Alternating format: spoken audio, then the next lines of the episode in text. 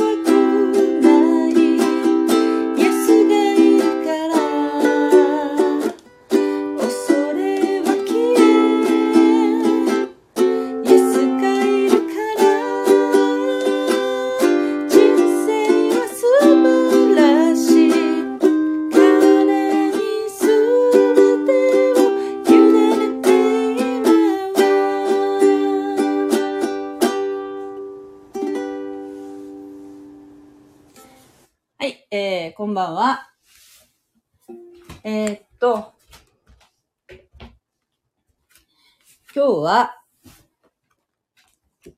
前回の創世記の11章の、えー、27節から12章の3節まで、交互訳で読みたいと思います。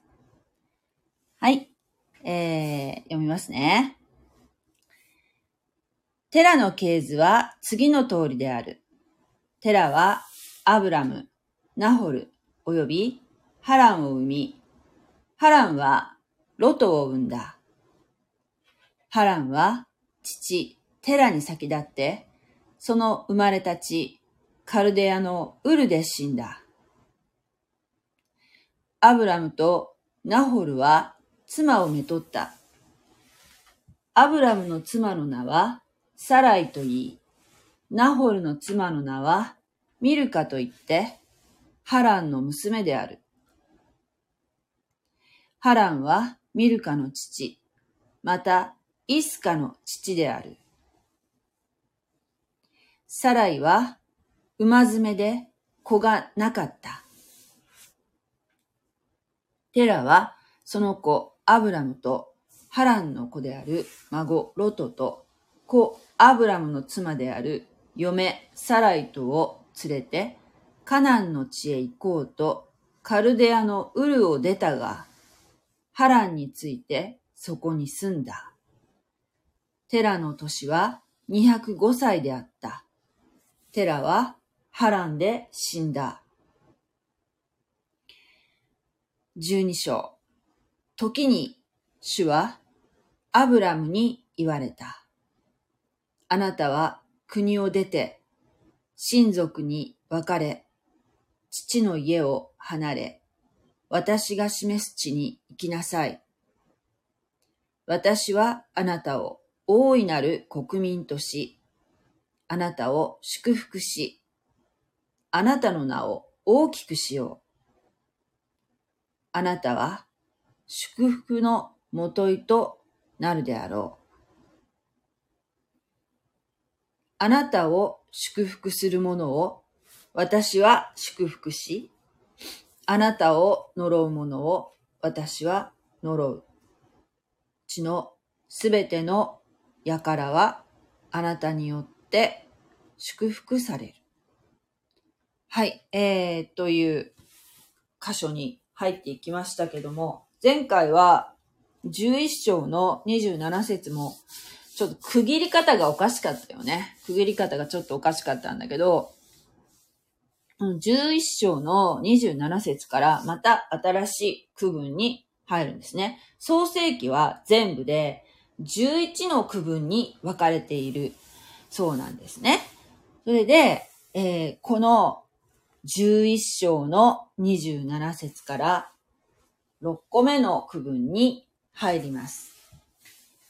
ここから、アブラハム。ね、アブラハムって聞いたことあるんじゃない？聖書知らない人もね。ここからアブラハムの物語が始まるんですけども、えーこの時点ではまだアブラハムっていう名前じゃなくて、アブラムっていう名前なんですね。そして、妻の、えーサライ。サライも、えーここでは、まだこの時点ではサライなんですけども、後にさらに解明します。で、時々私はうっかりあの、アブラムって言わないでアブラハムって言っちゃうかもしれないけど、アブラハムとアブラムは同一人物。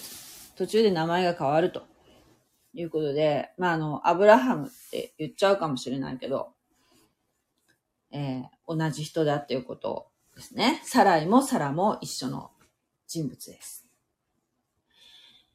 えーもう軽くちょっと復習する感じで言いますね。で、アブラハムは、お父さんはテラという人でした。で、テラは3人の息子がいて、アブラハムとナホルとハランというね、3人の息子がいました。えー、ところが、ハランは、えー父親より先に亡くなるんですね。で、えーこのね、アブラハム、ナホル、ハランっていう順番で書いてあるから、長男がアブラハムかなと思いきや、そうではなくて、えーこの部分は重要な人物の順番に書いてあるそうです。前のあの、セム、ハム、ヤペテだと、セムが長男でって、ね、ハムが2番目で、ヤペテが3番目でっていう風になってたけど、この場合は、アブラハムは重要人物だから最初に書いてある。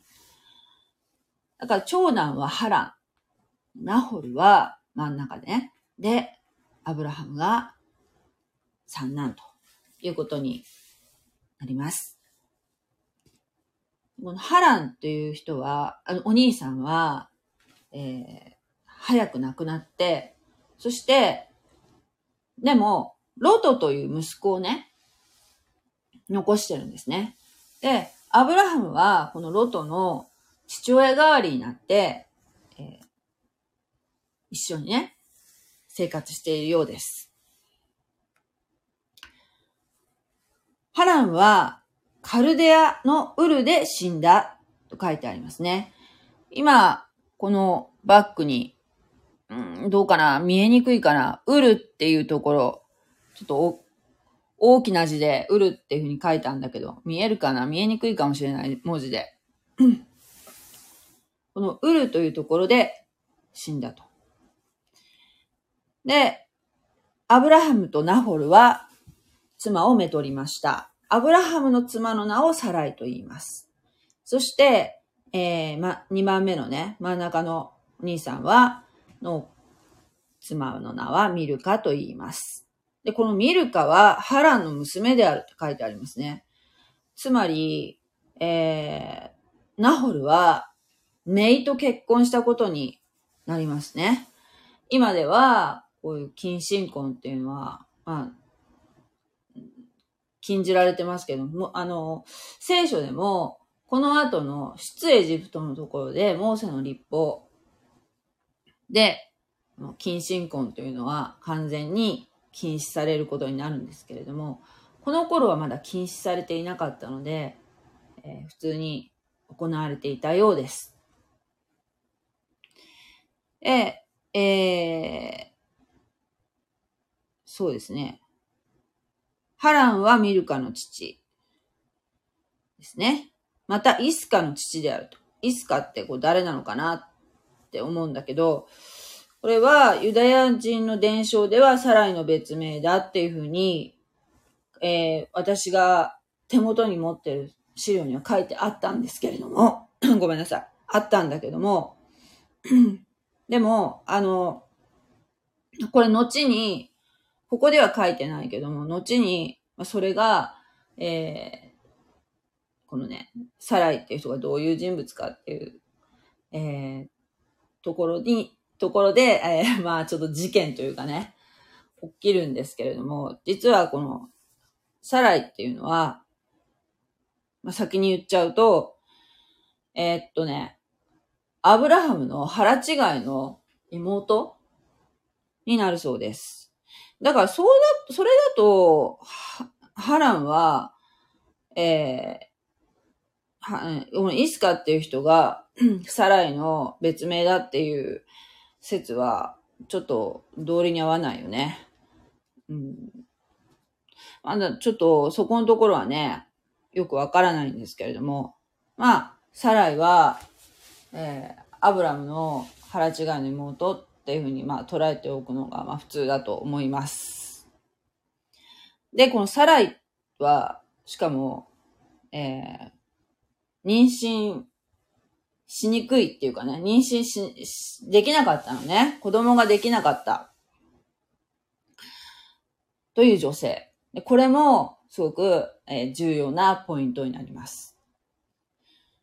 で、このお父さんのテラ、アブラムのお父さんのテラは、えー、アブラムと、えー、ロト、ね。ロトと、そして、えー、アブラムの妻であるサライを連れて、えカナンの地へ行こうと、え故郷のね、カルデアのね、ウルを出たが、故郷というか、まあ、その、えー、アブラムの生まれ故郷になるのかな？あのー、ハランが死んだところね。ハランは生まれた、生まれたところがウルなんだろうね。で、この慣れ親しんだこのウルを出て、そしてハランに行きました。で、ハランに行ってそこに住みました。で、このカルデアのウルっていうところとハランっていうところの場所の特徴としては、月神礼拝というこの偶像礼拝が盛んな地域である。というところが共通している。都市文明が発達している土地柄であると。都会だったと言えると思いますね。その前に、えー、バビロンでそういうこう人間たちが頑張って、えー、レンガを焼いてね、都市国家を作ろうとして、でも言葉を乱されてね、神様に、神様の怒りに触れて、このあの言葉をバラバラにされて、そして、土地を追われて、そのバラバラにね、言語ごとにバラバラに人間は住むように、それ以降なったんですけれども、それでもね、やっぱりその人間は、えーいろんな建物をね、建てて、そして、その都市文明に浸ってる生活、浸る生活をね、してたんでしょうね。結局その、カナンの地へ行こうとしてたんだけど、ウルを出て、ハランについて、で、ハランで、もうとどまっちゃったんですよね。それ以上行かなかった。お父さん、テラはね。そこで、もう、テラは、亡くなりました。205歳でね。あの、寿命が、まあ、205歳って聞いても私たちが、の常識からすると、ずいぶん長生きだなっていうふうに思うんですけれども、でもね、ノアの年齢が、寿命がね、950歳だったことを考えると、もうテラーの段階で、だいぶもう、だいぶ短くなってますよね、寿命がね。この、ノアの洪水以降の寿命っていうのはもうガッターと短くなってますね。はい。えー、という感じで、まあ、それはまあ小説あるんでしょうけども、まあ、一つには、ノアの洪水以降、地球の環境が激変したので、えー、今までは、まあ、比較的ね、長く流れていたのが、そんなに長く生きられないようになってしまったんじゃないかということも一つ言えるそうです。言えると考えられるということでしょうね。はい。お父さんが、じゃテラが亡くなりました。残されたのは、アブラムと、妻のサライと、老いのロトですよね。時に主はアブラムに言われた。これ12章に入りますけど。あなたは国を出て、親族に別れ、父の家を離れ、私が示す地に行きなさい。と神様に、神様はアブラムに語りかけられました。行きなさいっていうのはね、命令形になるんですけれども、ヘブル語だと、原文だと、えー、レフ、レフ、レハーと言ってね、行け、レフっていうのが行けで、レハーっていうのが自分のためにっていうことになるそうです。あなたのためになるから行きなさい。っていうのね、そういうニュアンスになるそうなんですけども、国を出て、ね、えー、波乱の地を出て、そして親族に別れ、父の家を離れ、速やかに今までの生活と生活に別れを告げて、旅立ちなさいって神様に言われたんですよね。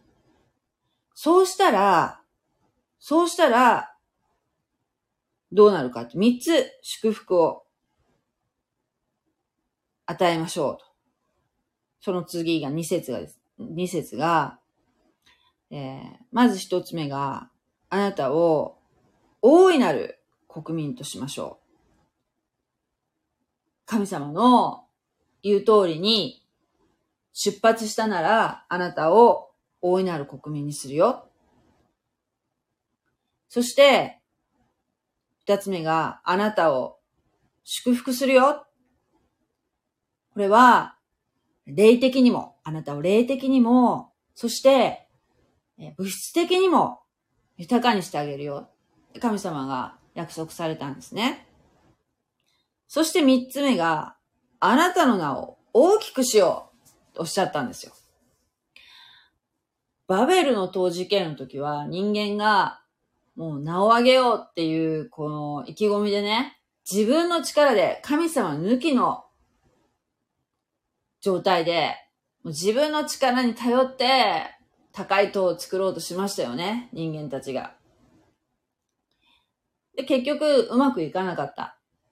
だけど、この、これが、まあ、対比されているというか、大きな違いは、アブラハムの場合は、神様によって、大きく、名を上げ、名を大きくしてあげるよって言われているところが、バベルの塔の人間と全然違いますよね。こう神様に引き上げられる感じ。そして、えー、だから、なんていうかな。まあ、このアブラハムっていう人はね、今も、ユダヤ教徒にも、イスラム教徒にも、キリスト教徒にも、えー、尊敬される信仰の父としてね、尊敬されている人なんですね。だから、本当に神様のおっしゃった通り、後世にも偉大な人として、えー、名前が残ってますよね。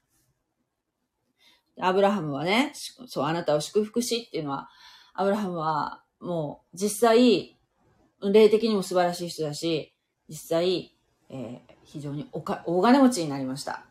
豊かに、えー、物質的にも本当に恵まれることになるんですね。ここれ以降ね。そしてこの大いなる国民っていうのは、このアブラハムっていうのはユダヤ民族のそうし、えー、始祖というかね、スタート地点に、このアブラハムからユダヤ民族がどんどん増え広がっていくわけですよね。だけど、よく考えてみると、このアブラハムの奥さんであるサライは、えー、馬詰めで子がなかったっていうのが、11章の30節にありましたよね。妊娠しにくい、もう、不妊の女だったわけですよね。なのに、神様は、あなたを大いなる国民とするよと。あなたから、こう、民族が増え広がるよっていうふうに約束されてるんだよね。これを信じられるか、信じたのかっていうところなんだけど、アブラハムはこの通り、神様のおっしゃった通りに、この土地を出立するんですよね。これから先何が起こるか、全くわからないのに、神様が導かれる通りに出発したんですね。神様を信じて。それがもう、アブラハムの偉いとこだよね。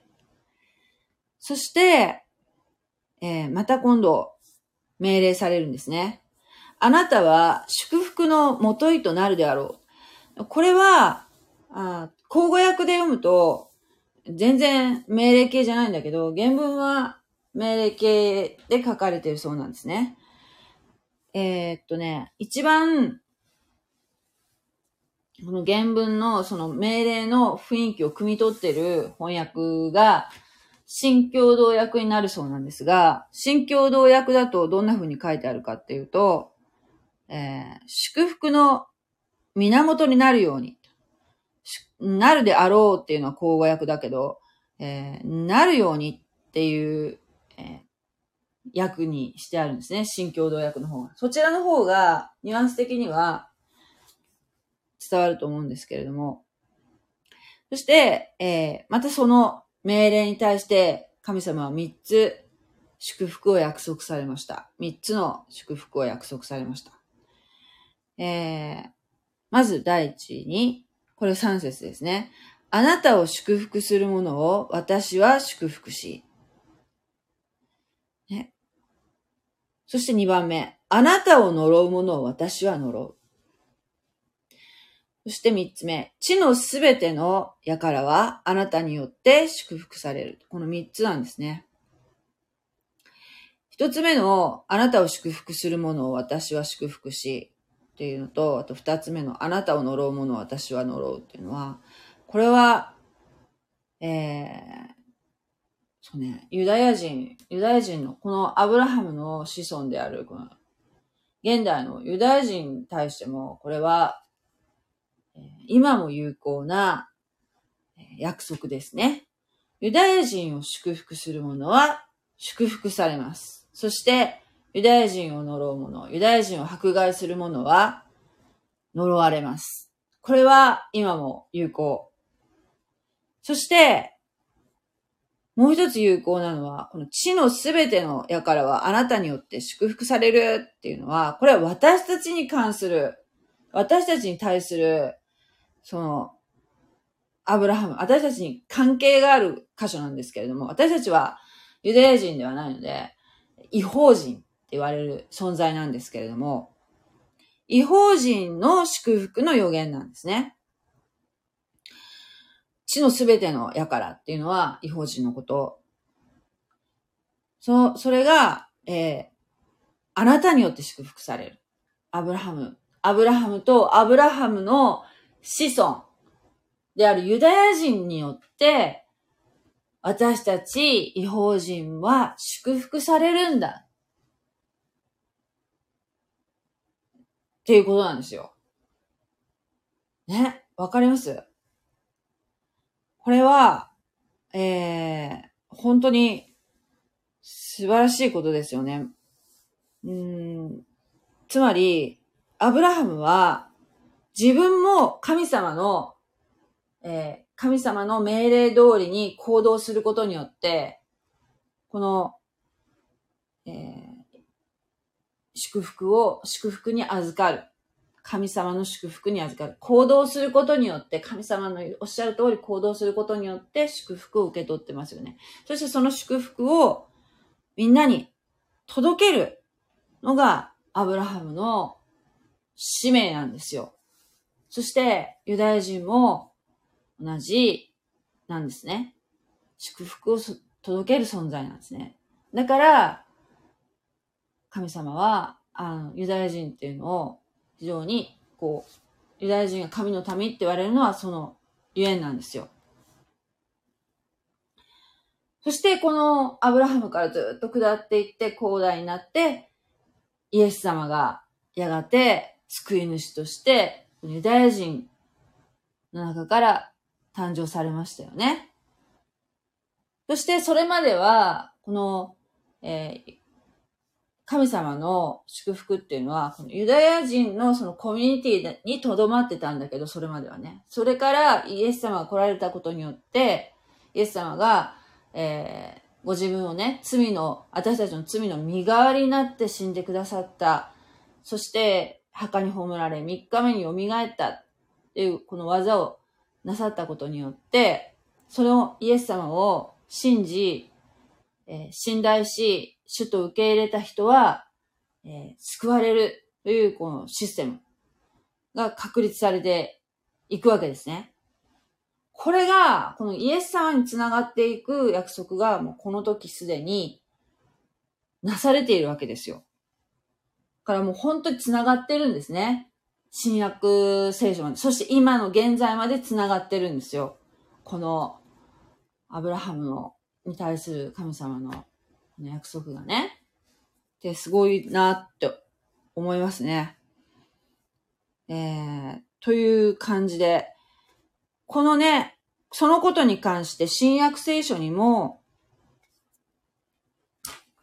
アブラハムのことは書いてあるんですけれども、新約聖書のね、ガラテヤ人の手紙、ガラテヤ人の手紙の3章の6節から9節ちょっとこれ、えー、っとね、新海訳2017で読みますね。ちょっと手元にこれがあったので。ちょっと読みますよ。アブラハムは神を信じた。それで、それが彼の義と認められた。とある通りです。ですから、信仰によって生きる人々こそ、アブラハムの子であると知りなさい。聖書は、神が違法人を信仰によって義とお認めになることを前から知っていたので、アブラハムに対してすべての違法人があなたによって祝福されると前もって福音を告げました。ね、この箇所ですよね。まさにこの箇所のことを言ってますよね。このガラテビ、ガラテヤ人の手紙のところでね。これは、パウロが書いた書簡なんですけれども、もう、そのまま引用してますよね。ですから、信仰によって生きる人々が信仰の人、アブラハムと共に祝福を受けるのです。書いてありますね。もうなんか、聖書って、本当に、たくさんの人に書かれてるんだけど、もうね、理屈っていうか、もう全部一貫性があるっていうのが、本当に不思議な本だなって思います。はい。えー、今日はね、えー、この12章の3節までにしたいと思います。また、続き、えー、このアブラハムの話はね、長いので、とても面白い箇所なので、またね、ぜひ聞いていただきたいなと思います。はい。これはもう本当に今につながっている物語なので、えー、ぜひ、えー、聞いてくださいね。ありがとうございました。God bless you. じゃあね